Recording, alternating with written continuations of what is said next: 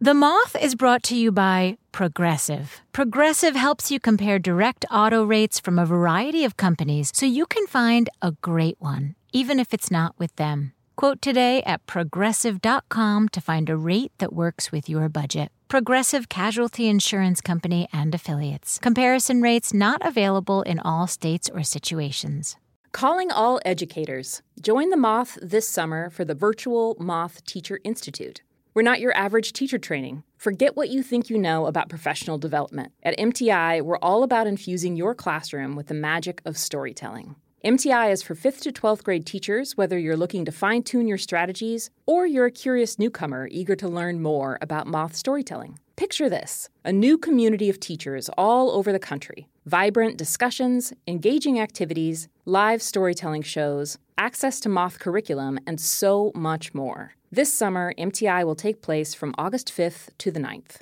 Applications close on June 23rd. Visit themoth.org forward slash MTI to apply today.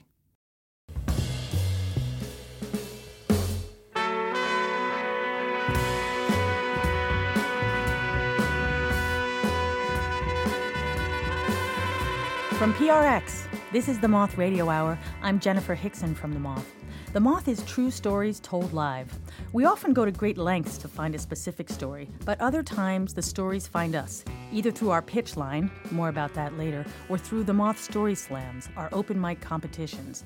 All of the stories you'll hear at this hour come from people we first met at a Moth Story Slam somewhere in America. And the stories are as varied as the people who show up to tell them. For instance, this one about a college sophomore who's forced to keep his mouth shut, literally. We first met Dan Souza at the Boston Story Slam, where we partner with PRX and public radio station WBUR. This is his Grand Slam winning story. Here's Dan Souza. So, this summer after my sophomore year of college, uh, I got braces and a job at the cemetery. Uh, and that's not even the bad part. I also got my jaw broken um, on purpose. So they called it preventative surgery, which at the time sounded kind of logical and like the right thing to do. Uh, in retrospect, they should have called it we're, we're going to ruin your summer. so my jaw had been growing out of alignment for a couple of years, and it was a pretty painful process. Uh, and that's what had brought me to my oral surgeon. And I'll never forget the way he described my situation. He said, Dan, if you don't get this surgery right now, by the time you're 40, you'll have the mouth of an 80 year old. and the reason I'll never forget it is I remember thinking, like, what the fuck does that mean? I don't know what an 80 year old's mouth looks like. I don't want to know. And I don't even know what a 40 year old mouth looks like. I'm 19 years old, and I'm like, screw this. Like, I'm not getting the surgery. So three weeks later, I go in to get the surgery. And I walk into the hospital, kind of a proud, confident college guy, ready for a good summer of cemetery work. and I wake up, unknown hours later, a swollen, bruised monster who talks like this, who still works at the cemetery. So they'd wired my jaw shut, and it needed to stay that way for the next month and a half. It didn't take me long to put together a list of the things that you need an open mouth for. I'll go over a couple of the highlights sneezing, yawning, coughing, open mouth kissing, brushing the inside of your mouth, which, to be fair, makes that open mouth kissing thing completely moot. But last but not least is eating solid food. So, my diet, my prescribed diet, was basically as many uh, high calorie, high protein, Ensure beverages as I could drink to stop the hunger. Pretty much how it was laid out for me. So 48 hours and a 12 pack of chocolate Ensure later, and I'm in panic mode. I can't handle this. I can't talk to people. This is how I talk to people. I can't eat solid food, and I can't, I can, I can't take the taste of chocolate any longer. So my mom uh, jumps to the rescue, gets out her blender, and my diet gets this huge jolt of variety. We're talking about cream of chicken soup, cream of mushroom soup, cream of asparagus soup, cream of broccoli soup, cream of cauliflower soup, and the list goes on and on. It was great. But when that wasn't enough, I got a little bit creative. Uh, and what I would do is, I really wanted, oh, I really want macaroni and cheese. So I'll take some cooked macaroni and cheese, put in a blender with some milk, buzz it up, take a sip. The first time I did that, I almost threw up. so the thing is, there's a difference between normal throwing up and throwing up when your jaw's wired shut. Yeah. And the difference is that when your jaw's wired shut, you die. So it's, it's a bigger deal. It's a much bigger deal. That being said, I started to heal. The weeks went by, and it was finally time to return to the cemetery. And it, all joking aside, this was actually really good for me. I spent my days at home watching food TV, looking inside the fridge multiple times a day, reading the supermarket circular and seeing the spiraled hams, and just salivating, but not really salivating because my mouth was closed. So I go back to the cemetery and I'm out in the open and I have something to concentrate on digging graves and mowing, which is great. So I do this for a few weeks. The thing is, I don't work at just any cemetery. I work at Sleepy Hollow Cemetery in Concord, Massachusetts. For those who have been there, got big fans of the cemetery. For those who have been there, there are a lot of famous authors who are laid to rest there. You know, Henry David Thoreau, Louisa May Alcott. Here's a little tip for those who don't work in the cemetery business is when you have famous people buried in the ground, you have a lot of tourists in the cemetery. And tourists tend to have a lot of questions. so, probably a couple weeks before I'm done with my prison term with my mouth wired shut, I'm mowing along uh, a stretch of land, and this woman starts walking towards me with three small children behind her. So, I preemptively kind of power down the mower. I know I'm going to get a question. So, this woman says, Excuse me, do you know where the authors are buried? And I know exactly where the authors are buried. I work there. So I simply explain, explained to her, yeah, so if you go down this way, down that hill, up over there, around the ridge, you'll see the author's graves. Proud of what I did. She literally takes two steps back and hides her kids behind her. and because I can't project, I mean, I'm here, I can't even project, I take two steps forward and I explain again. If you go down this path here, up there, around the corner, that's where the authors are buried. You're welcome and she just turns and walks away. And I realize that I'm that creepy dude in the cemetery who scares children. This is not how I expected to spend my, my sophomore summer. But I start to think about it and I take a look at myself. And at this point, I've lost 30 pounds. I haven't slept more than a couple hours a night in six weeks. And I'm kind of a, a shell of who I was before. I don't eat dinner with my family anymore, and I don't go out with friends. It's just too painful. Uh, I can't really talk to people, so I'm just alone all the time. So I spent a couple more weeks in the cemetery kind of going through this experience. Finally, it's time to get my, my jaw unwired and you know, return to normalcy. So my dad drives me to my oral surgeon's office. He takes off the rubber bands. I get to open my mouth a little bit, and then he takes me home. And the whole ride home, I talk to him like this through clenched teeth. I'm not comfortable with my jaw, and I don't trust it. We get home to the house. My dad asked me the most important question he's ever asked me. He says, What do you want to eat? and I knew exactly what I wanted. I said, Dad, I want macaroni and cheese. He's like, You're to have to open your mouth to eat it. And I was like, Okay. so I sit down while the water's boiling, my hands are wet, my heart is pounding. I've never been more excited to eat in my entire life. Puts the bowl down in front of me, take my fork, and I stab some noodles put them in my mouth. My teeth crush the noodles, absolutely destroy them. Salty orange cheese goes all over my tongue, and I can't help but smile and laugh because I know I'm back.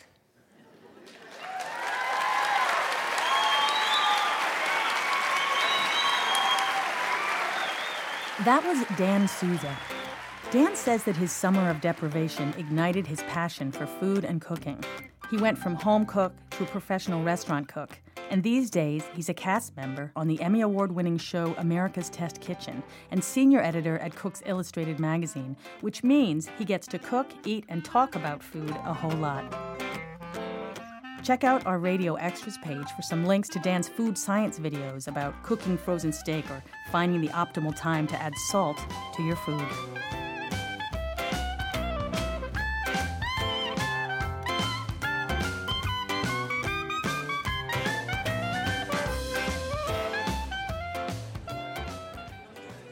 This next story is from Gil Reyes.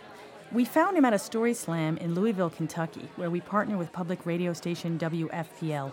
We loved Gil's slam story, but wanted to give the story more time. You're supposed to finish in under six minutes at the story slams. So we worked with him to develop a longer story to present in one of our main stage shows. Here's Gil Reyes.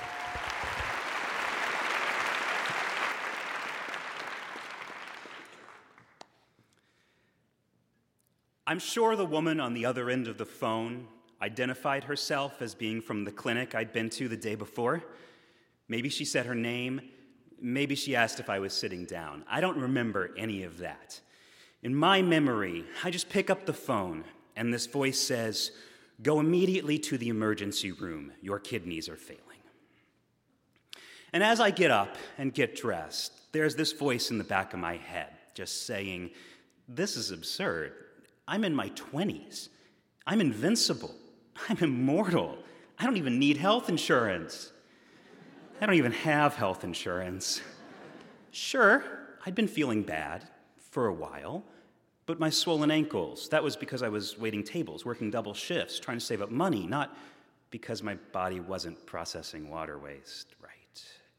And these splitting headaches, that was because I was really stressed out, trying to get into grad schools and not because your kidneys regulate your blood pressure. And when I finally collapsed a few days before, I didn't have any more excuses. That was when my boyfriend Sean made me go to the clinic. Sean and I had been dating for a year, living together for a few months. It was moving a little bit fast, but either of us could go to grad school at any minute, so it was fine. We had sort of a day by day mentality, and maybe we were keeping each other just at arm's length. In fact, I was able to convince him not to go with me to the emergency room.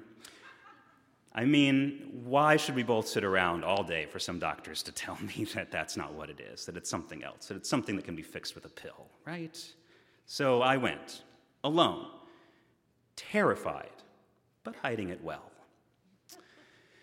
And, uh, and this trait of mine, this sort of crazy independence, maybe at best, uh, stems from when I came out to my uh, southern mother from Alabama, my Baptist mom, my Catholic Hispanic dad from Texas, growing up a teenager in Kentucky. If you're thinking this didn't go well, you're right. there were Bibles manifesting from nowhere. Even though I'd been to church more than they had throughout my life, and there was screaming and yelling, and I left that night thinking, I'm one of the damned. Well, because they told me, you're going to hell. And we didn't speak for a while, over a year.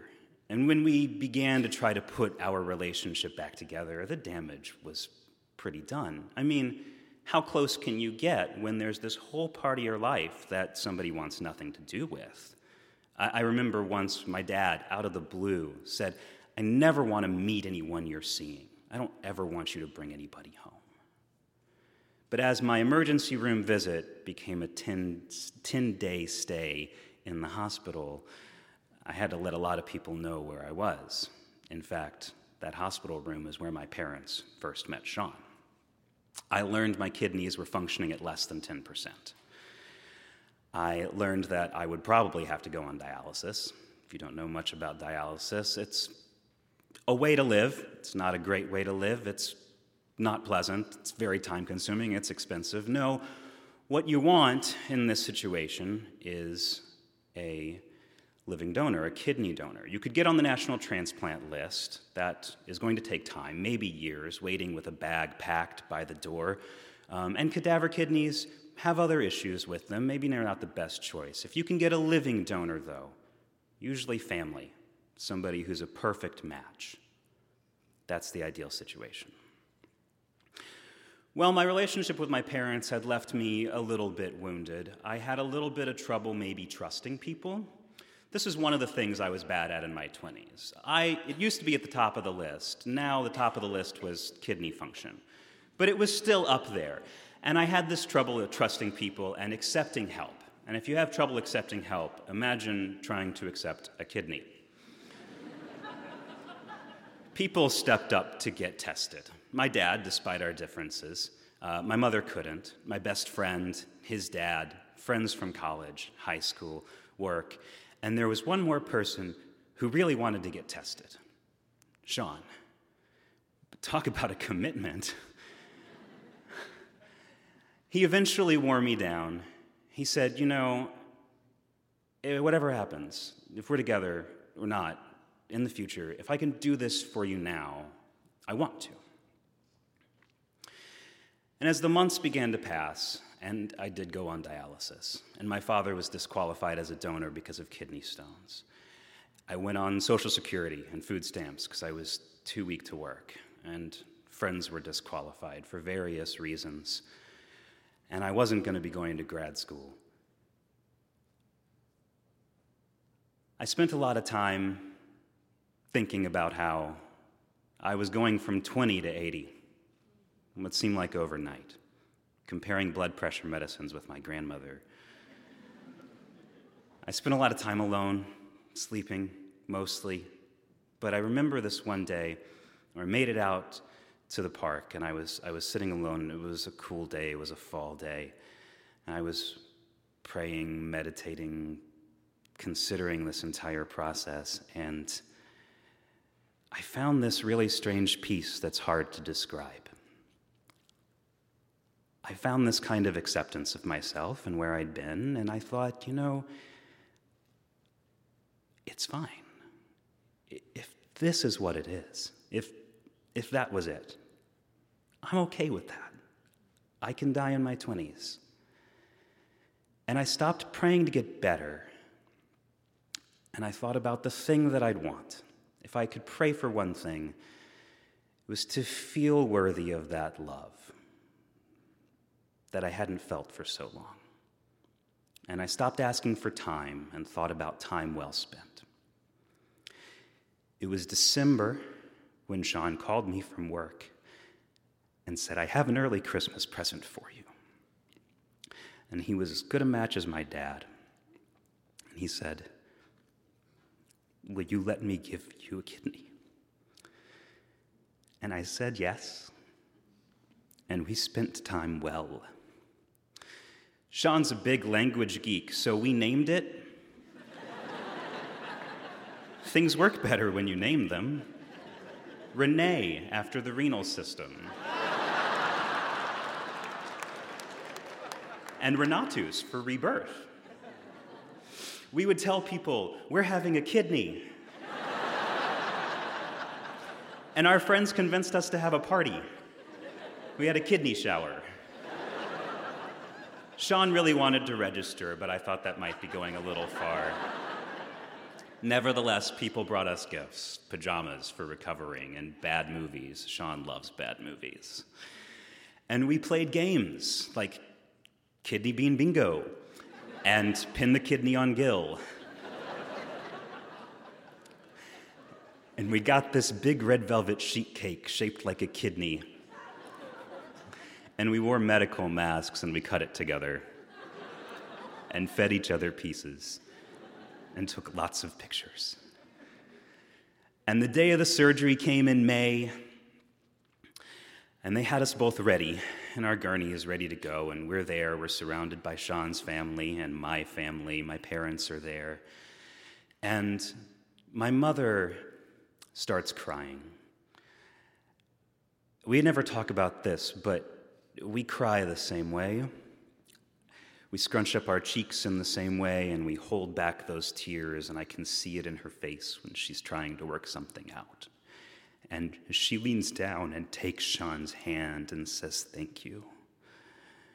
And I think, I think she's seeing him differently. And maybe she's seeing me differently. And the surgery goes great and we recover together for weeks and weeks in a strange little honeymoon. a year later, we get a card in the mail. Now, it's not unusual for my mother to send cards. She sends cards for the strangest occasions, even though they live 15 minutes away. but this one was addressed to Sean, and it said what a blessing he is. And it recognized our anniversary. and they asked us to go to dinner with them, like couples do with their parents. And I never asked for any proof, because you're supposed to rely on faith. But I have a family where I have parents, and a, a partner, a perfect match, where I had a boyfriend, and a 10 inch scar across my abdomen to remind me every day that I am loved. Thank you.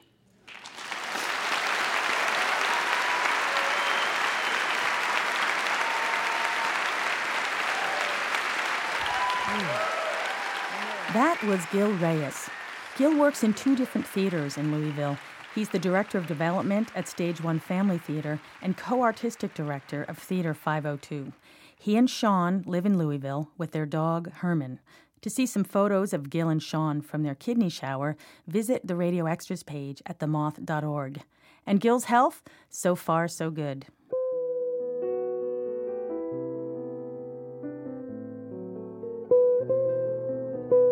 When we come back, an explanation of a place called Outer Darkness. Do, do, do, do, do.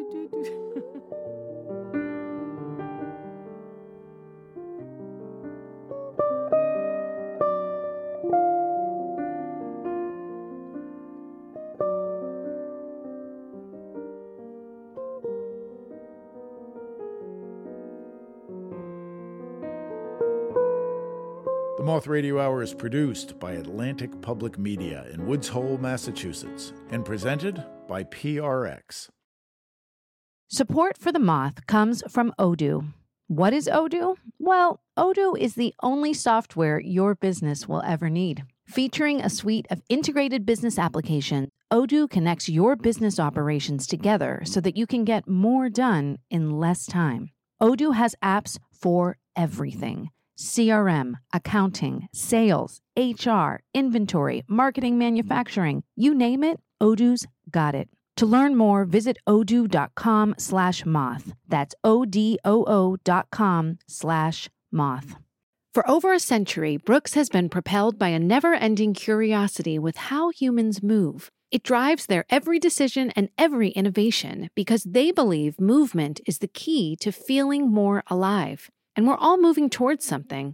It could be to run a 5K and raise money for a cause you believe in, to take the lead on your family's annual Thanksgiving Day hike. Or, for me, I love how clear my head feels after a long run. But living in Brooklyn means I'm running on cement, so my head feels great, but my knees, not so much. That's why I'm so happy to have the cushioning of the Brooks Ghost Max shoes that let me go a little bit further and feel a little bit clearer. And with my new reflective Run Visible vest, I can chase this high before the sun is even up and kickstart my day. So let's run there with gear and experiences specifically designed to take you to that place, whether it's a headspace, a feeling, or a finish line. Let's run there. Head to brooksrunning.com to learn more. This is the Moth Radio Hour from PRX. I'm Jennifer Hixson. We met Karen Duffin at Story Slams in both San Francisco and New York before tapping her to tell a main stage story in Durham, North Carolina. Karen travels a lot for work. The theme that night was Eyes Wide Open. Here's Karen Duffin live at the Moth.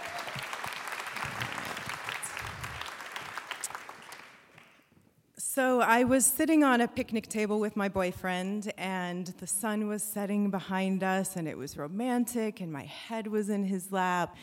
And um, it was a very special relationship because he was the student body president, and I was the vice president of the student body. And somewhere in the middle of our term, we had managed to fall madly in love with each other, and we'd even started talking about marriage.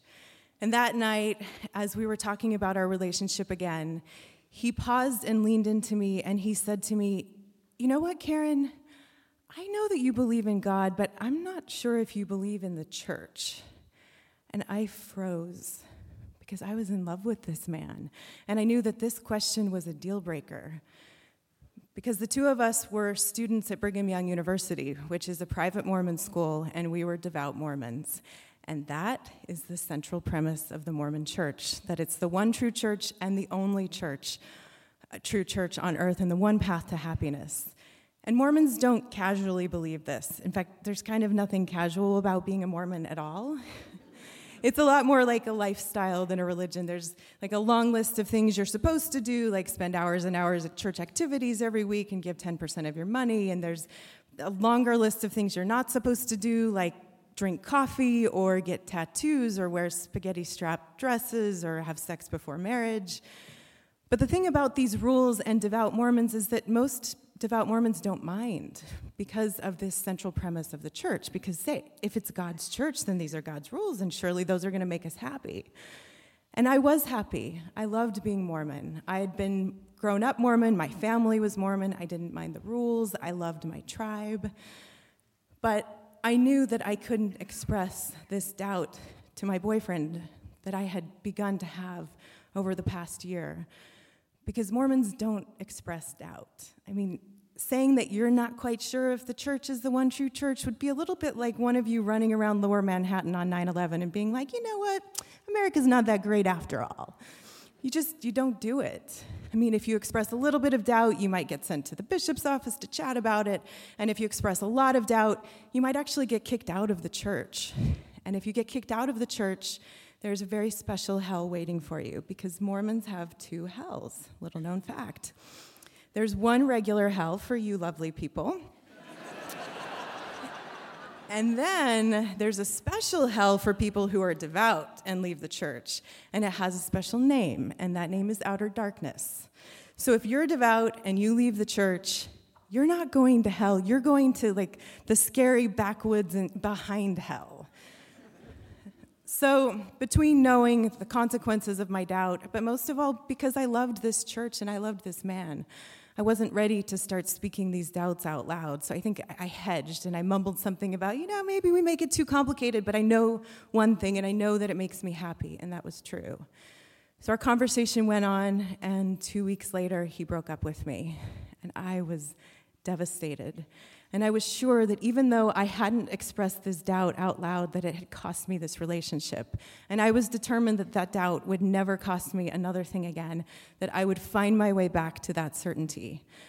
I decided that I was going to become a varsity Mormon.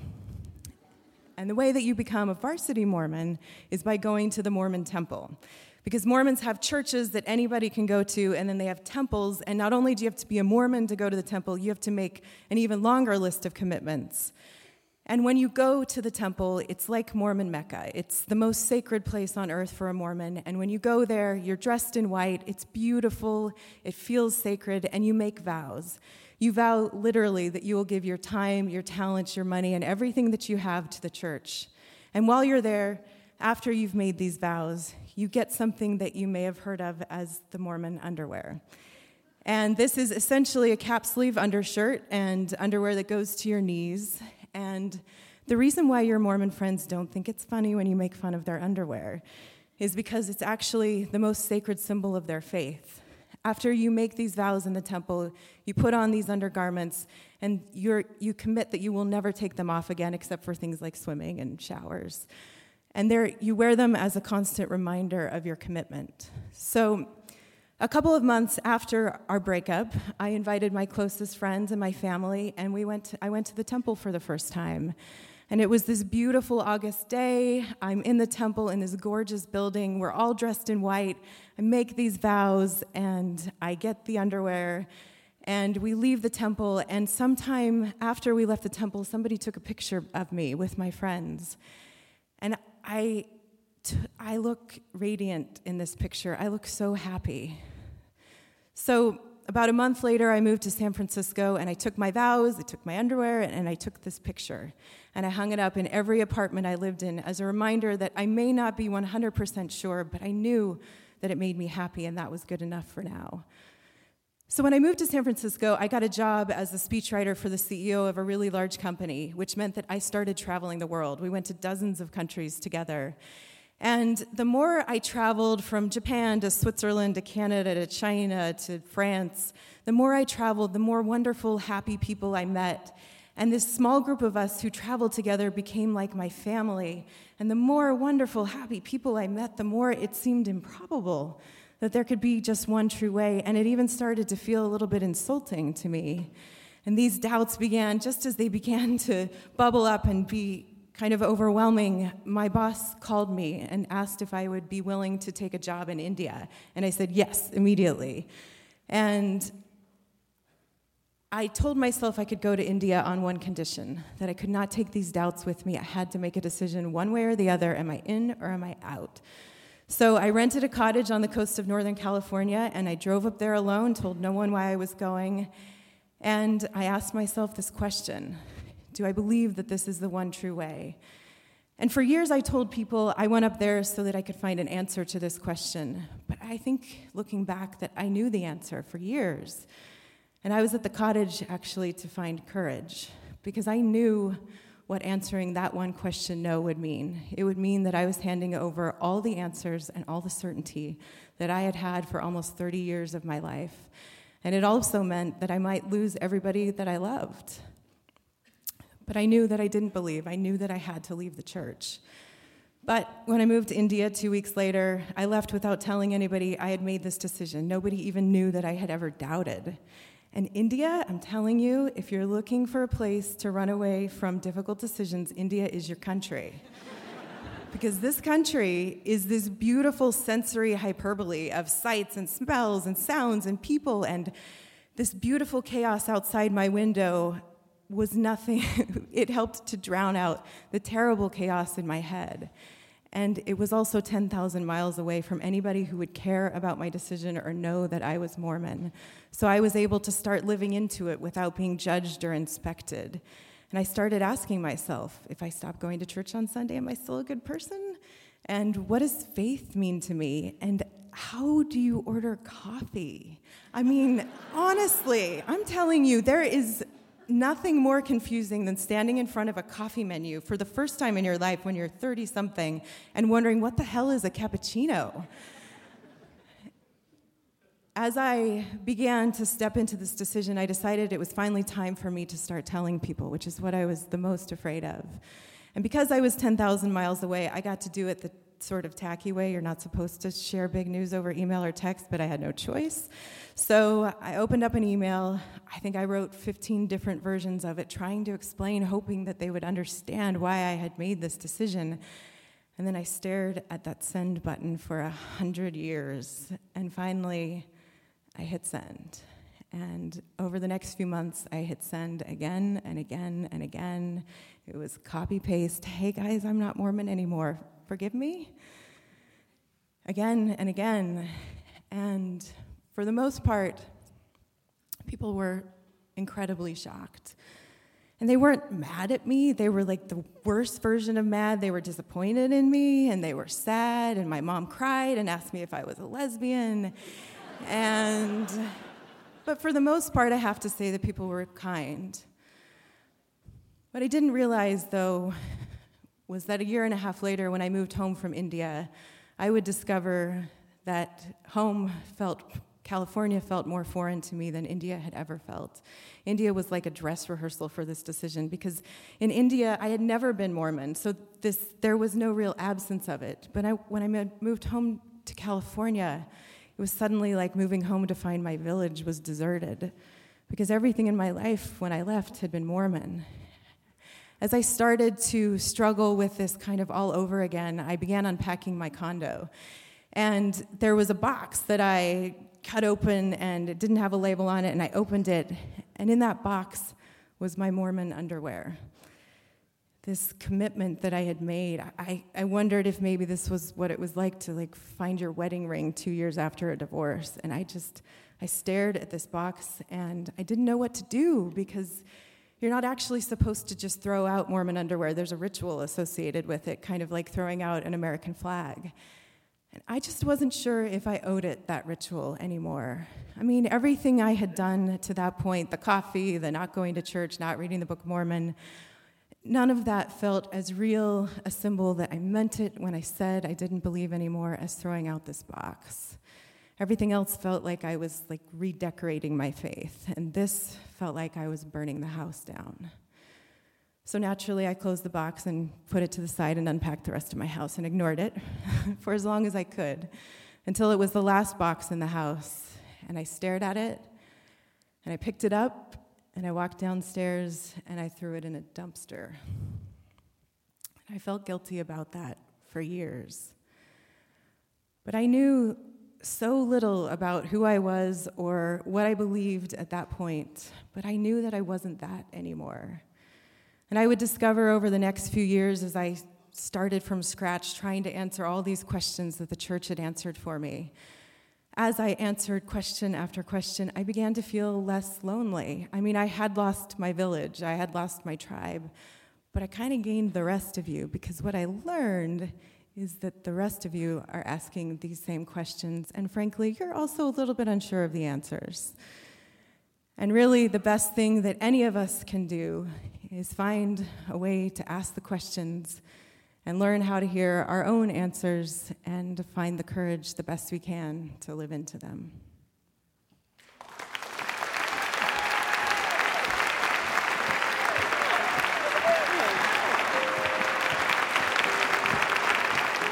That was Karen Duffin. These days, she lives in New York, where she works as a public radio producer and journalist. Although it's been years since Karen left the church, parts of this story were still hard for her to talk about. There are still some things about being a Mormon she really misses. When we return, a father who can't stop talking, and a New York City cab driver with some very bad luck.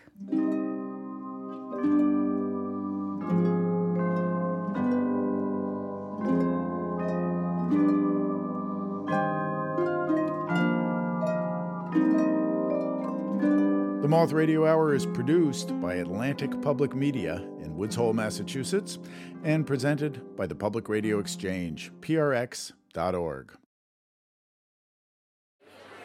You're listening to the Moth Radio Hour from PRX. I'm Jennifer Hixson.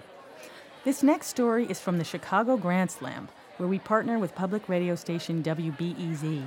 This is Sarah Bunger with the story that won the competition the story's about her father and an unusual variation on the birds and bees conversation. It's mild, but parents of young kids who may be listening take note.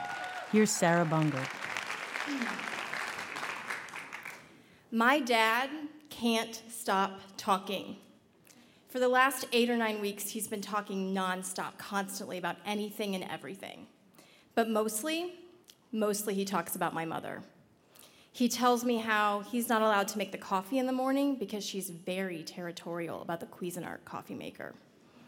And how a couple of times a month they go out to Sunday breakfast and she'll get a waffle and he'll get biscuits and gravy and they'll share. And every single time she looks at the menu and says, I don't know what to, I can't decide. Everything looks so good. And she always gets a waffle and he always gets biscuits and gravy and they always share. He cannot stop talking. And I'm sure this has everything to do with the fact that she died 35 days ago. There was a minute or two after she died that he stopped talking. We were, we were devastated, and there was nothing left to say. Or so I thought. The day after she died, we were going through some things, and we found that she had saved lots of memorabilia, things like the wristlet that I wore in the hospital the day I was born, and a series of four napkins on which my dad had written her message when they were sophomores. It reads, Dear Marcia, I love you so much. If you don't marry me soon, I'll go crazy because I know I'll lose you. Love always and forever, Steve. P.S. You're neat. so when he finds all this stuff, he gets pretty emotional and he starts talking again. I go over to his house the day after the funeral. I'm pretty worried about him. And the moment I enter that door, he starts talking. He tells me about how they met when they were nine years old and he was helping his grandfather deliver a refrigerator to her house, and how he asked her out three times sophomore year before she finally said yes. And then the story takes a decidedly different turn. And he said by the time they were seniors, they'd been dating for a while, and you know, Sarah, it was time to go all the way.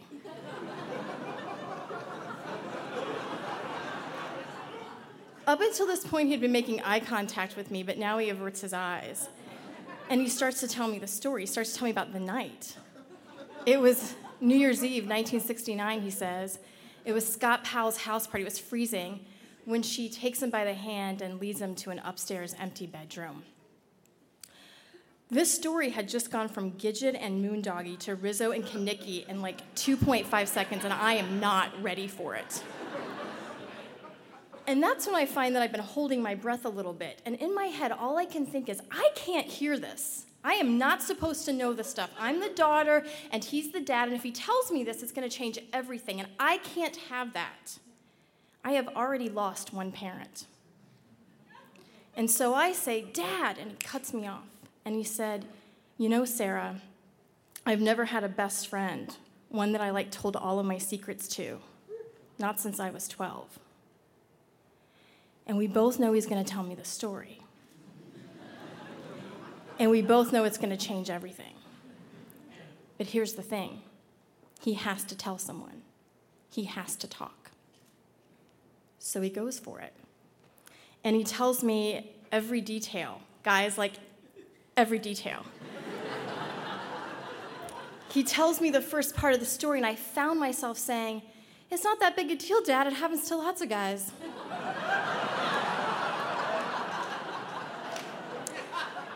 And then he tells me that my mother said, Well, you know, Steve, there are things I can do to help you out. And in my brain, I'm screaming because I have just heard the words that prefaced my father's first blowjob. and then he says, You know, Sarah, I let your mother think that I'd been with a lot of women before her, that she was just one of a dozen in our senior class. But it wasn't true. I was her first, just like she was mine. And I never told her that. And I don't know why. I don't know why I did that. In this last part, he says, um, with like half held back sobs, the kind that make you shudder. And I, I guess if you were looking at a certain angle and you had tears in your eyes, maybe because you were a daughter who missed her mother, it might look like he was fending off bullets at that moment. And then it becomes clear to me why he's telling me this. He needs absolution for this withholding from her. And so I listen Of course I do, because I can't lose another parent. That was three weeks ago, and things are different now. But he has somehow compartmentalized them so that sometimes I'm his daughter, like when he tells me he has to have my Christmas list before Thanksgiving. and sometimes I'm his best friend, like when he tells me that she visited him the other night in a dream. But it was real, Sarah, he said. We text every day. He can't stop texting now. And I called him on Friday because I was worried about him, and he's super excited because he found a series of racy letters that they exchanged when he was stationed off the coast of Cuba about the time I was born. I can't wait to show them to you, he says.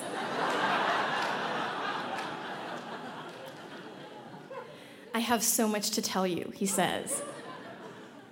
And all I can think to say is the thing that I always say to him now Tell me everything. Thank you.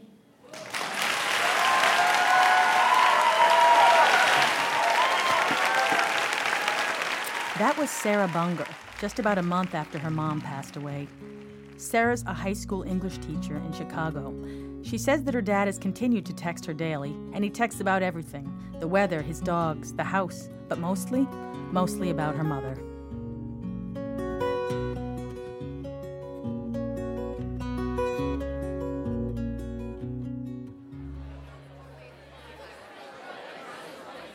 Our final story is from Sam Dingman at the New York City Grand Slam in Brooklyn. Sam won that night.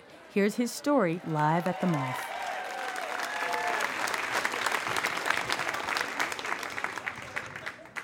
I had been living in New York for a couple of years, and my acting career was not going quite the way that I had envisioned. Specifically, uh, my, the extent of my theatrical experience was originating the role of nightclub patron number three in the off off Broadway debut of Sex in the City, the play. it was time to make a change. Um, so I thought, I want something safe, I want something secure. Uh, but I couldn't find anything like that, so I became a taxi driver. Um, and at first, that was actually great because it turned out I was actually like a little bit good at it. And I remember this one night, uh, I was driving home, I was driving along the Grand Central Parkway in my cab, and I looked out the window just as I got to the bridge, and I saw the New York City skyline, and there was all this purple and orange with the sun going down. And I thought, that's New York City, man. There's crazy stuff going on there with crazy people doing crazy things all day long. And in some small way, it can't happen without somebody like me, a cab driver. And then I actually said out loud, I belong here. and it was the first time I'd ever felt that way. And the idea that I could be happy doing something besides acting hit me really hard. But then, uh, a few months later, I was struck by something else a Jeep Wrangler, um, which hit me at 40 miles an hour as I was pulling onto 79th Street. And to make matters worse, it was being driven by a woman with no seatbelt on and a baby in her lap. Fortunately, somehow, everybody was okay. And a few minutes later, I was standing on the sidewalk and I was filling out a police report. And she came up to me and she was crying, her baby was screaming. And she said, Can you please just talk to my husband, please? And she handed me a cell phone. So I said, Okay. And I took the phone and I said, Hello? And this voice says, uh, Hey, uh, my friend, I understand we had a little bit of an incident. I was like, Yeah, we did. He goes, Well, um, my wife, uh, she doesn't have a driver's license. So my insurance company, uh, they're not gonna like this too much, if you know what I'm saying. I did know what he was saying because it was exactly what he was saying. So he says, uh, he says, listen, I want to make you a little deal. Uh, I run this kind of independent body shop up here in the Bronx. Why don't you bring the cab up here? I'll fix it up. I'll throw you $75. Everybody wins. So I thought for a second, and I realized if I took the totaled taxi back to the garage and showed it to my boss, Sonny, I was going to lose my job. And my life as I knew it was over. So I said to this guy, okay. And I gave him my phone number. He gave me the address of the garage. I hung up and I handed the cell phone back to his wife, who was as shocked as I should have been that I had taken this deal. Then another very fortunate thing happened, which is that I got back to my cab and it wouldn't start. And that meant that I had to call the garage's tow truck, and that meant that it took me back to the garage. And I remember I got there and there was this big ramp off the street, uh, this big ramp that went up and it ended at Sonny's office. And I remember walking up that ramp with my head hung, just thinking to myself, that's it, man. New York wins. I can't do this. But then I showed Sonny the police report, and he was thrilled. He said, This is great. I'm going to put in the insurance claim right now. Here. Then he gave me the keys to a brand new cab and sent me right back out like nothing had happened. So I was back working immediately. And I was driving around, and, and a couple hours later, my phone started to ring. And I thought, This is karma. I did the right thing. I'll bet that phone call is from the casting director of the Public Theater. it was not. It was the husband of the wife, who, uh, the woman who had hit me, and he was not too pleased with my decision to turn him over to the insurance company. And this is the voicemail that he left me. You motherfucker! You think you're gonna get away with this? I got your phone number, I got your medallion number, I'm gonna find you, and you're going down. Now, I got this message right as I was sitting in the worst traffic jam of my entire life on 41st Street, and just as it ended, a Coach USA bus lurched into my lane and smashed into the side of my taxi. Meaning that I had now, in the same day, wrecked two taxis and incurred the wrath of a small time mobster. And I just lost it. I started pounding on the steering wheel and screaming, What the fuck is wrong with this city? This is a nightmare. I thought I belonged here. I don't belong here. I'm gonna die here. And my life has been worth nothing. I was so upset that I forgot I had a passenger. and because this is New York City, her response to her cab driver having a psychotic break was to go like this.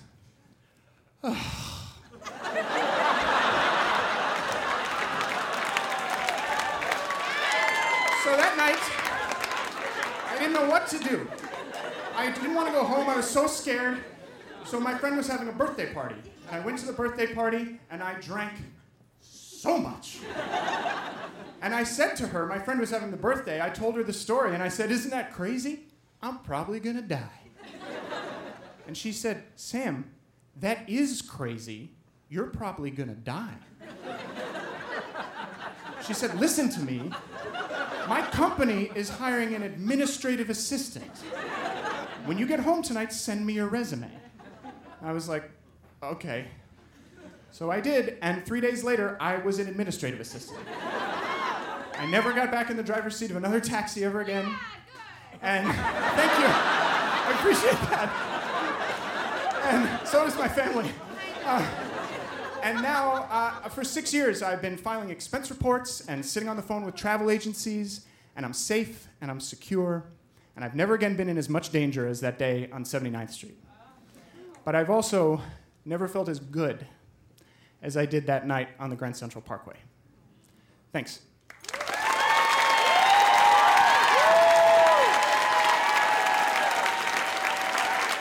That was Sam Dingman. Sam still has a day job at an office. He performs all over New York City, acting and telling stories, and you can find a link to his podcast on our Radio Extras page. Sam asked if he could offer a takeaway to his story. Here it is Always tip your cab driver, even if the cabbie is surly or disaffected. Sam says he can guarantee he or she has definitely had a weirder day than you. Start spreading the news. I'm leaving today. Do you have a story you want to tell? You can pitch us your story by recording it right on our site or call 877 799 MOTH. That's 877 799 6684. The best pitches are developed for Moth shows all around the world. That's it for this episode of the Moth Radio Hour. We hope you'll join us next time. And that's the story from the Moth.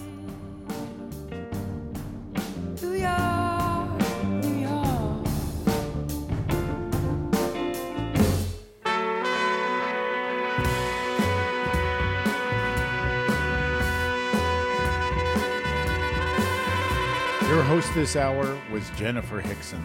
Jennifer also directed the stories in the show. The rest of the Moth directorial staff includes Catherine Burns, Sarah Haberman, Sarah Austin Jenness, Meg Bowles, and Maggie Cino. Production support from Whitney Jones. Moth Stories Are True as remembered and affirmed by the storytellers. Moth events are recorded by Argo Studios in New York City, supervised by Paul Ruest. Our theme music is by The Drift. Other music in this hour from the Chandler Travis Trio, Brad Mehldau and Pat Metheny, John Zorn, Leo Kottke, and Cat Power. You can find links to all the music we use at our website. The Moth is produced for radio by me, Jay Allison, with Vicki Merrick at Atlantic Public Media in Woods Hole, Massachusetts. This hour was produced with funds from the Corporation for Public Broadcasting, the National Endowment for the Arts, and the John D. and Catherine T. MacArthur Foundation, committed to building a more just, verdant, and peaceful world. The Moth Radio Hour is presented by PRX. For more about our podcast, for information on pitching your own story, and everything else, go to our website, themoth.org.